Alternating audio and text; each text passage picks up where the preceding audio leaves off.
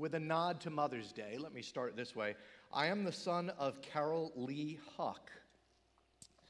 There she is. Um, she even got a little, a little signage on there to my dad, who she was dating at the time. That is my mom's high school picture. Beautiful, right? I was always proud of my mom. She always just struck me as such a beautiful, elegant woman. She still strikes me as a beautiful, elegant woman. If there is anything good or kind or loving that emanates from me, there should be lots more than there is. But to the, de- the degree you've seen any evidence of those things in my life, they're because of that woman.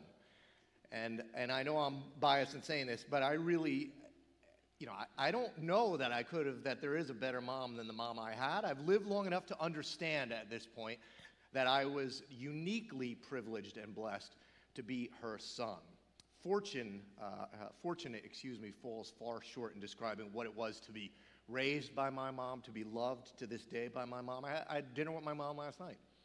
And it's not just me that would say this. My mother is really kind of love personified. She learned it from my grandmother. And, and, not just to my family, almost to everybody that's ever come in contact with her. I think people would line up and say, no, that's true. She's, she's a pretty special woman.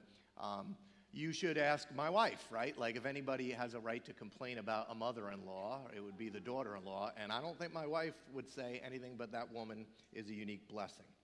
And so, my mom, who struggles with uh, COPD, my mom this morning, like Jana's mom, every Sunday morning, like Isaac's mom, is sitting home watching her son teach about the God that, that she first introduced him to. And so, mom, uh, happy Mother's Day. I love you. I will see you in just a little bit. We're in a series called What If Jesus Were Serious? And we're asking ourselves that question what if he were serious in regards to his most famous teaching? What we know is the Sermon on the Mountain last week, or excuse me, over the last couple of weeks, in both his challenging book, um, What If Jesus Were Serious, Skye Jethani, in both that book, and when he unpacked when he visited us a couple of weeks, Jesus' most famous parable, the story of the prodigal son, what we've discovered, I think, and he's pointed out so brilliantly time and time again, is that our primary design, the way you and I were made, men and women, our primary design and Jesus' primary desire, in other words, what we were created for and what Jesus came to restore, is our ability to be with God. It is of singular importance not to serve God, not to obey God, not to get things from God. We were designed for, and Jesus came to restore our ability to simply be with God, to live life with our dad. In his presence, for no other reason, with no other agenda than him. Jesus is a means to no other end. Jesus is both the means to his end, to himself. This week, as I began to reflect on my mom, thinking about her and her life, my attention also drifted to a lot of other women who have been so profoundly influential and wonderful blessings in my life. And who, like my mom, I have watched carry the blessing and the burdenhood of motherhood so wonderfully. My wife, my incredible wife, my, my life partner, the greatest single blessing in my life, actually, this is her high school picture.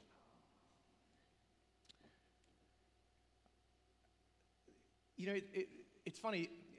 The reason when I was a kid I didn't realize how blessed I was was that when you're a kid, your mom just does what moms do, right? Like they just do it, so it just seems normal. But you don't see it. But now, over the last 30 years, I have watched my wife, not one, you know, and I've, uh, uh one day in, day out, raise four kids. My, my wife has been a mother for over 11,000 days. I, she never stops. I, I, I counted this up and I say it often because it just, to me, I've watched as I sat on the couch that woman single handedly make over 10,900 school lunches. That's an actual number. 10,900 school lunches, which roughly equates to how many Mets and Cowboys games I've watched. but unlike when I was a child, this time I, I noticed it. I saw it. I mean, he didn't do anything about it, but I saw it. I, I, I, noticed that it was going on. I took it for granted, but I saw it. And now I'm watching it one more time, this time with new eyes, the eyes of a father and a grandfather as I watch my daughter Courtney mother my first grandchild, Landry. And here's Court's high school picture. Don't get me wrong, um, my son in law is everything his father in law wasn't. He is both the alpha male that cooks and cleans and vacuums. Yeah, I know, he really does, a, he makes me look terrible. When I was a kid and my kids were kids, it was a rite of passage to take a picture of little boys following their dads with their play lawnmowers cutting the grass. You know that picture? Courtney sends us videos of Landry following her dad with her play vacuum all the time. But even as great a husband as Ryan is, I can't help but with fresh eyes, with the eyes of now a father, which those are different eyes, see the burden that my little girl carries in this world. You can have the greatest husband in the world, but there is just something about being the mom where the responsibility seems to lie. I watch it with these new eyes, and it oftentimes falls like a blessing, but sometimes like a burden on my little girl. Full time mom, full time wife, just finished up her master's degree while having a baby, running children's ministry part time here at Mendham Hills. And the reason I put all of their high school pictures up there this morning is to remind us that all of these women are not superheroes or superhuman. They once were, and though we forget, they still are. And I think most of us have forgotten this. In fact, as you're going to see shortly, I think most women and moms have forgotten this about themselves. They are very real, though seemingly unlimited, very real human beings with very real limitations. And it seems like as I watch the women in my life that I, that I love, as I watch them bear the burden of what I think and, and believe, although I contribute to them mightily, unfair social, societal, familial, religious, and cultural expectations, as they bear them, it seems to me that if we were created for Jesus and, if Jesus came to restore our ability to be with God, it seems to me that the women in our lives and the men and the children who love them, we've been duped into making this practically and experientially impossible for most women in the United States of America, at least. The expectations, inadvertent though they may have been, the expectations put on them are borderline preposterous at this point, and I'm not just talking about mothers. And so, this Mother's Day, I want to hover for a moment. I want to pause in our series and look at that concept of being with God. What God made women for, what Jesus came to restore. As I reflected on it this week, by watching the women that I love try to live out these expectations, I began to think that, well, you know, maybe I just am with high achieving women, and, and maybe that's, that's not a shared thing. Maybe my experience is merely anecdotal. And so I began digging around um, and what I found was not an anecdote, but an epidemic. Maybe it will resonate with some in this room. Hopefully, it will resonate with some of you and open the eyes of others. Because the evidence is everywhere, and I think every man, every woman, every child in the room needs to be aware of what is going on, likely in the seat next to you. Headline, and I have pictures so you don't think I'm making any of this stuff up. Headline Southwest News Service Women just keep getting busier, study finds. Here's some interesting observations from what they discovered 31% of women have less than 30 minutes of me time per day. 38% of women haven't had an afternoon to themselves in over a month. 50% of women, listen to the things women are willing to give up now. 50% of women have, have been willing to give up a hobby because they didn't have time for it. 24% of women said they'd be willing to give up caffeine in exchange for extra time. Do you know what it would take to give me, for me to give up caffeine? Right? How about this one, gentlemen? 11% of women would dump their significant other in order for extra time. How about that? Suddenly it became your problem, didn't it? From the BBC headline Why Women Are More Burned Out Than Men. According to a LinkedIn survey of almost 5,000 Americans, 74% of women said they were very or somewhat stressed for work related reasons, compared with just 61% of men. A separate analysis found that mothers in paid employment are 23% more likely to experience burnout than fathers, An estimated 2.35 million working mothers in the US have suffered from burnout since the start of the pandemic, specifically, quote, due to unequal demands of home and work, the analysis showed. From the New York Times headline There's a stress gap between men and women. They write it's a common story, one we frequently ridicule and readily dismiss, for example, when we call women nags. Despite the growing sum of research that underscores the problem, women are twice as likely to suffer from severe stress and anxiety as men. The American Psychological Association reports a gender gap year after year showing women consistently report higher stress levels. Clearly, a stress gap exists. Women do more unpaid domestic work than men. Quote, the disparity is not really news to me based on my training as a clinical psychologist, said Aaron Joyce. It's well documented in our diagnostic and statistical manual of mental disorders. For example, the prevalence rates for the majority of anxiety disorders are higher in women than men. Which then, to no one's surprise, comes this news US suicide rates are rising faster among women than men. And of particular note to the demographic of the women, the two women in my life that I showed you, suicide rates have soared among middle aged white women, and suicide among young women increases at fastest rate ever recorded. Happy Mother's Day, everyone. What are we doing to women? What are we doing? And if Jesus came to restore a woman's ability to be with God, maybe, just maybe, we this Mother's Day should be with the women in our lives. Jesus proclaimed, I've come that you might have life and have it abundantly. And when he proclaimed that, he proclaimed it talking to men and women. Jesus declared, Come to me, all you who are weary and burdened, and I'll give you rest. Take my yoke upon you and learn from me. I'm gentle and I'm humble in heart, and you'll find rest for your souls, for my yoke is easy and my burden is light. And yet, the burden that so many of the women in our lives feel, and so many Mother's Day, so many this Mother's Day feel, it begs the question of every woman in the room and every man and child in the room that loves them. If both men and women were created for God, and Jesus came to restore our ability to be with God, how can we get our mothers and our sisters and our daughters?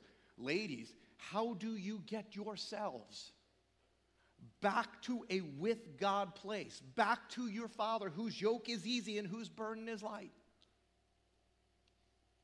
Let me start here because too often it's been attributed to the wrong thing.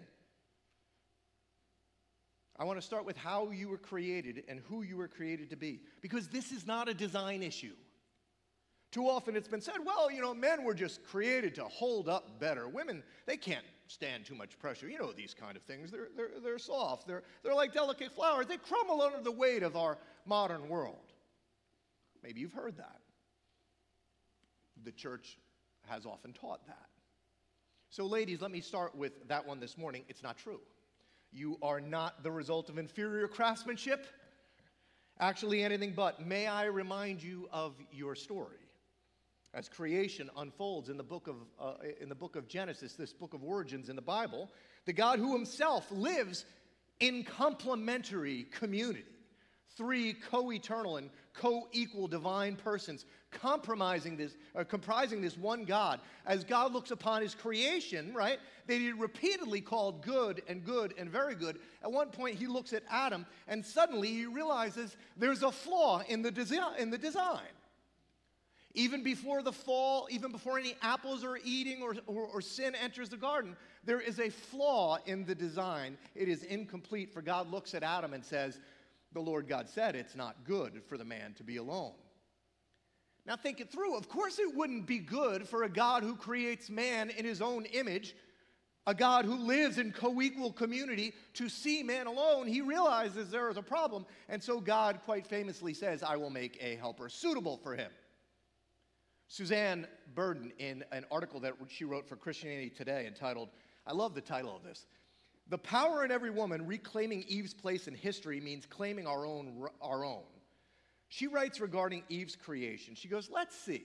It's not good for man to be alone, so I will make him a servant or a slave. Nope. It's not good for man to be alone, so I'll create someone who will be a slight help to him in the future. Not hardly. It's not good for man to be alone, so I'll make an Ezer. E Z E R. That is the Hebrew word for helper. I will make an Ezer suitable for him, an agent of rescue suitable for him.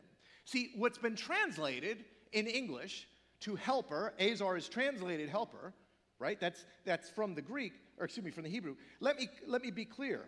She writes God could have used a Hebrew word meaning female slave, but he didn't. He might have used any of the Hebrew words meaning wife, but he chose not to. God offered a strong word used repeatedly in the Bible to describe how he comes through for his people in times of desperate need. There are only two options in translating the word Ezer into English. Either the woman is a strong helper, as God is a strong helper, or she is a strong power. That is the proper contextualized meaning of Ezer. Someone who is an Ezer is a strong helper or a strong power who is able to rescue and save by strength. The full force of the original meaning of that Genesis verse might come out something like this To, the, to end the loneliness of the single human, I will make another strong power, corresponding to it, facing it, equal to it, and the humans will be male and female. Put that on your next job application or medical form under occupation. I am a strong power. For not only has God identified you as his image bearer, but he also chose back in the garden to identify you as a strong power. Nowhere in these, two, in these stories that unlock your identity do you find a hint of female inferiority or a whiff of male superiority. Instead, you find the beauty of an interdependent relationship formed by a God of relationship. Here in the creation story, in the primary passages, right, that God uses to define and describe who men and women are, we find something totally missing a detailed description of a woman's role.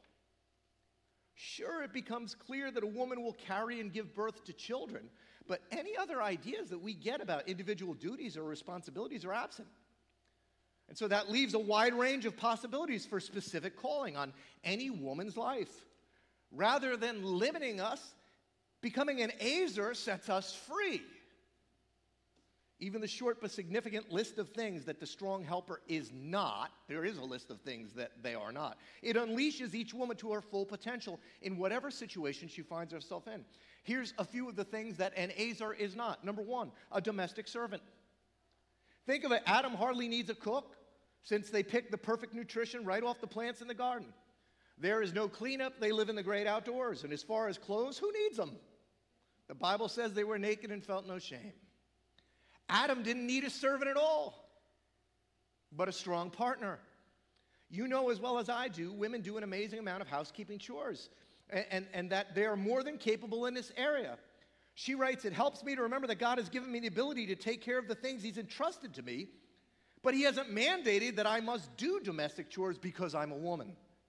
It may be part of my weekly responsibilities, but it's not a primary key to my identity. Do you hear that, ladies? Somebody heard it loud and clear. I think there was an elbow involved in that too. Another thing an Ezer is not, that it is not in the design. An Ezer is not defined, this is so important today too. An Ezer is not defined by marriage or motherhood. Did you notice that Eve was a strong helper before she had sexual relations with Adam?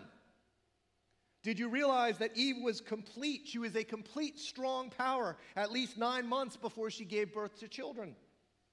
This amazing truth, the fact that God didn't use a word for wife when creating Eve, it sets every woman free to be the strong helper and strong power God intended her to be, single or married, mother or not. Super important on a day like today when, of course, we celebrate motherhood. But inadvertently, sometimes we send this unintended message to single and childless women that they are somehow less. She goes on. If I only had discovered this freeing piece of biblical wisdom in my 35 years of singleness, even now as I face infertility, I take comfort in knowing that I will always be an Ezer, no matter my social status in life. God has a plan for each of his daughters, and we're defined by his intentions, not by our current circumstances. And finally, something, something that an Ezer is not an Ezer doesn't retire. there is no age limit on being a strong helper. A birth certificate commemorates the entrance of a strong helper into the world, and every woman's funeral reminds, of us, of, reminds of us of her ongoing legacy. A woman is a strong helper from birth to death, no matter what her circumstance or situation in life is, and she will be a strong power in God's kingdom until her final breath and beyond. And I might add, her usefulness is not complete when her kids leave the home. Her job as Ezer is not done. So it's not a design problem. Then what is it? You know, it's interesting. Luke, he, he is this first century physician, and, he sets out to document with great detail, I mean, incredible detail, the life and death and resurrection and ministry of Jesus. And Luke records an interaction that, I mean, if you just, if you just read the Bible and you go, why the heck would he write this down? Right? Like, why would you write this down? It, it, it's a very mundane story. He, he, he records a, a, seemingly meaningless encounter that Jesus had in the home of some very good friends. And, and understand, I want you to see this. It's not a story about miracles. It's, there's no healings or feedings. Nobody's walking on water here. There's, there's no factual evidence that Jesus is who he says he is in this story. In fact, if you step back, you'd start to go, why would you even put the story in here? Spoiler alert, it's another story about the priority of being with God. And when you read it, what you discover is that it is in the very mundane of life, in the daily, seemingly unimportant choices of our lives, what we do with our time, and in the hours that we pass. And this truth is applicable to both men and women, but it's a story about two women. And today I, I want our beleaguered, besieged sisters and wives and mothers to hear it because it's about how our choices in the daily, in the mundane, will either make us or break us, bring us life, bring us death, and ultimately leave for you a legacy of greatness or bitterness. Luke says that as Jesus and his disciples were on their way, he came to a village where a woman named Martha opened her home to him. Jesus and his disciples were on their way. They had a plan, but it seems that Jesus, according to most commentators, intentionally breaks off from the crowd at some point, breaks off from the rest of the guys, and he goes for, for what would clearly be seen now as a divine encounter at the home of a woman named Martha. Now, some of you know that this is the same Martha of the family of Lazarus, Mary, and Martha. This is a family, if you know the story, that is very, very special to Jesus. If you're familiar with the New Testament, you might remember the story of Lazarus, Martha's brother who had died, whom Jesus would eventually come to their town and raise. He, he would, this family is so well known to Jesus that when Lazarus is, is sick, before he dies, they send messengers to Jesus and they simply say to Jesus, The one that you love is sick. That's how deep the love for this family was. Now, notice the detail. This is that family, but whose house is it according to Luke? It's Martha's home. It's not Mary's, it's not even Lazarus's. It's Mary's home. It's a woman in the first century who owns her own home. Can you imagine? Gives you a clue a little bit as to who, who this Martha is, right? What kind of lady we're dealing with here. If there ever was an Ezer, this is the first century Ezer, right? Now, she has, according to Luke, a sister called Mary. And as we're going to see, Mary is very different from Martha.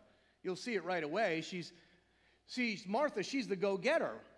Martha's the homeowner, right? And we see right away that Mary, right? What's the initial revelation of who Mary is? She had a sister called Mary who sat at the Lord's feet listening to what he said. Jesus comes, and Mary, Luke says, Mary sits at his feet. What did it mean to sit at somebody's feet? Super important to understand it. It meant that you were putting yourself under their authority wasn't just the position you took, it was it meant that you were in a sense yielding to them, submitting to them. Some of you know the story in Acts. Many of the people would go and sell their property, and they brought their, the, the proceeds of their property back. And do you remember where they put it? They laid it at the disciples' feet. Essentially saying, This is now yours. You have authority over my things. Do it as, as you please. When Luke says Mary sits at the feet of Jesus, it's more than just a seating position, it's about her heart condition. She's doing two things she's listening and she's, she's submitting. But what about Martha? Well, see, Martha, I mean, Martha's a doer. Martha is the take charge, let's get it done kind of girl. Some of you might remember in the story of when Jesus comes to raise Lazarus. You remember he was late coming to raise Lazarus? Lazarus died, Jesus took his time. Martha, when she hears Jesus is coming, Martha doesn't sit home. Mary sits home. Martha runs out and meets Jesus on the hill. And, and when Martha gets there, she's got some pretty tough questions for Jesus, right? And I mean, Martha's practical too. Jesus says, listen, roll, roll, roll back the stone. I'm going to about to raise him from the dead. And remember what Martha says? No, no, no. It's too long. He's going to stink. Don't, don't do that. Right? Martha is the practical one. Martha is the ezer. She's the homeowner. And so Mary is sitting at Jesus' feet. What would one guess Martha might be doing? Martha, the ezer, was distracted by all of the preparations that had to be made. Martha had a different focus. Martha's eyes were focused on what had to get done. In this case, in her mind at least, in her mind, she was distracted by all of the things that had to get done for Jesus. She didn't have time to be with Jesus. She was too focused, too busy serving Jesus. You see that? You see the with story? You see the prodigal son, older son, younger son? Same message here. There were expectations that Martha had to meet. They were cultural expectations, right? What the culture said had to happen when a guest came to your house. There were religious expectations of what needed to occur when a rabbi came to your house. And maybe most importantly, there were Martha's own expectations, the ones she placed on herself and her home, and how things had to go and the way things needed to be. Expectations that nobody put on her, but that she placed on herself. Are you hearing this, ladies? And it was under the weight of everybody's expectations, including her own, which apparently her, at least in the story initially, seemingly carefree sister Mary didn't share or bear. It was the weight of these expectations, those of others and herself, that led her to leave the kitchen and come into the living room, not to be with Jesus, but to compare and to complain. She came to him and asked, Lord, don't you care that my sister has left me to do the work by myself? Tell her to help me. Now, I want you to reflect on this for a moment, okay? Enter the story. I never noticed it until I did the research on it this week, right? If in that moment you had gone to Martha and you said, Martha, why are you doing all of these things? She would have responded, I'm doing them for Jesus, right? I'm doing them because there's societal and cultural and religious expectations. I'm doing them because Jesus is here and Jesus would have expectations. But here's the question, right? She would have said to Jesus, I'm so busy, Lord, which she essentially does, and it's all because of you, right? But here's the thing if it was all about Jesus and Jesus doesn't care, which she seems to indicate, Lord, don't you care? right? If Jesus doesn't care, then why is Martha actually upset? Why is Martha doing all of these things? Because at some level, and I'm not sure she's aware of it, she's not doing these things for Jesus. She's doing them for Martha. It was about her, meeting whatever expectations others had placed on her, she had placed on herself. Jesus never asked her for any of it. These weren't his burdens or expectations. He didn't put them on her. She either accepted them from her culture, her society, her religion, or herself, but they are a self inflicted burden. They are not his, which is why Jesus responds the way he does. I, I, you, need to, you need to hear this with, with new ears. Jesus looks at her and he goes, Martha, Martha. You're worried and upset about many things. See, you have to understand the emotion in these words. In the Bible, whenever, whenever a word is repeated twice, it's done to add magnification to the word. Now, specifically, when a name is repeated twice, it's done for the magnification of love and emotion. A name repeated twice in the Bible is almost always done by somebody with tears in their eyes. Some of you know the story of King David, Israel's great king in the Old Testament. When they come and tell King David that his son Absalom has been killed, does anybody remember what King David says? My son, my son, Absalom, Absalom. Through tears, he utters these words. Jesus on Holy Week, when he's riding into Israel, he looks down at Israel, and, and the scriptures say Jesus cries. And through tears, what does Jesus say? Oh, Jerusalem, Jerusalem, how I longed to gather you. And Jesus from the cross looks up to heaven and says, My God, my God, why have you forsaken me? And here is Jesus now. I do not think he says this dismissively, as we often kind of like say in this story, Oh, Martha, Martha. I think Jesus' heart is breaking. And through tears, he sees his little girl. Sometimes now, as I look at my, my mother, my wife, and now I see with fresh eyes my little girl this Mother's Day, with all of the world's expectations on their shoulders, all the things that the world tells them that they have to be, the church tells them that they have to be, that I unintentionally have told them that they have to be, all of the things that they themselves have believed incorrectly about what they have to be. Jesus sees this woman that he loves way, way too much. And through his tears, he goes, Martha, Martha. And not in a lecturing way, but with a broken heart, he goes, You're worried and upset about so many things. Tim Keller, in an oft quoted teaching on Martha, says that you can tell if, if you're a Martha if one of a few things is true. First, this is for, for, for men and women, but ladies, I'd encourage you this special day. If you have an inner turmoil rooted in being worried about way too many things, if you have taken on way too much, if you have put way too much on your plate, if you have believed all the lies of the age, the church, your culture, or, or even well meaning friends and family, that you have to do it all and be it all and achieve it all and look eternally young, Martha Martha. You have so many goals, Jesus is saying. You have so many ambitions. You have this list of non negotiables and, and so many expectations. If you find yourself just emotionally and physically and mentally empty because of all of these aspirations and expectations, you might be a Martha. And Jesus weeps over you this morning. Another sign, you get ir- easily irritable with people who won't help you do whatever it is you feel like you must do. For Martha, right, it was Mary, but her frustration didn't end there. In fact, her agenda, which she didn't understand, but, but her agenda, which was really all about her and meeting others' expectations or her expectations, her frustration didn't end there. Because when she couldn't meet them, you know what she began to do? She actually begins to question the goodness of God. Don't you even care?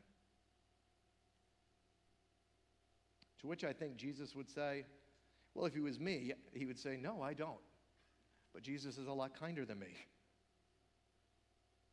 Jesus would say, I don't care about those things, I only care about you.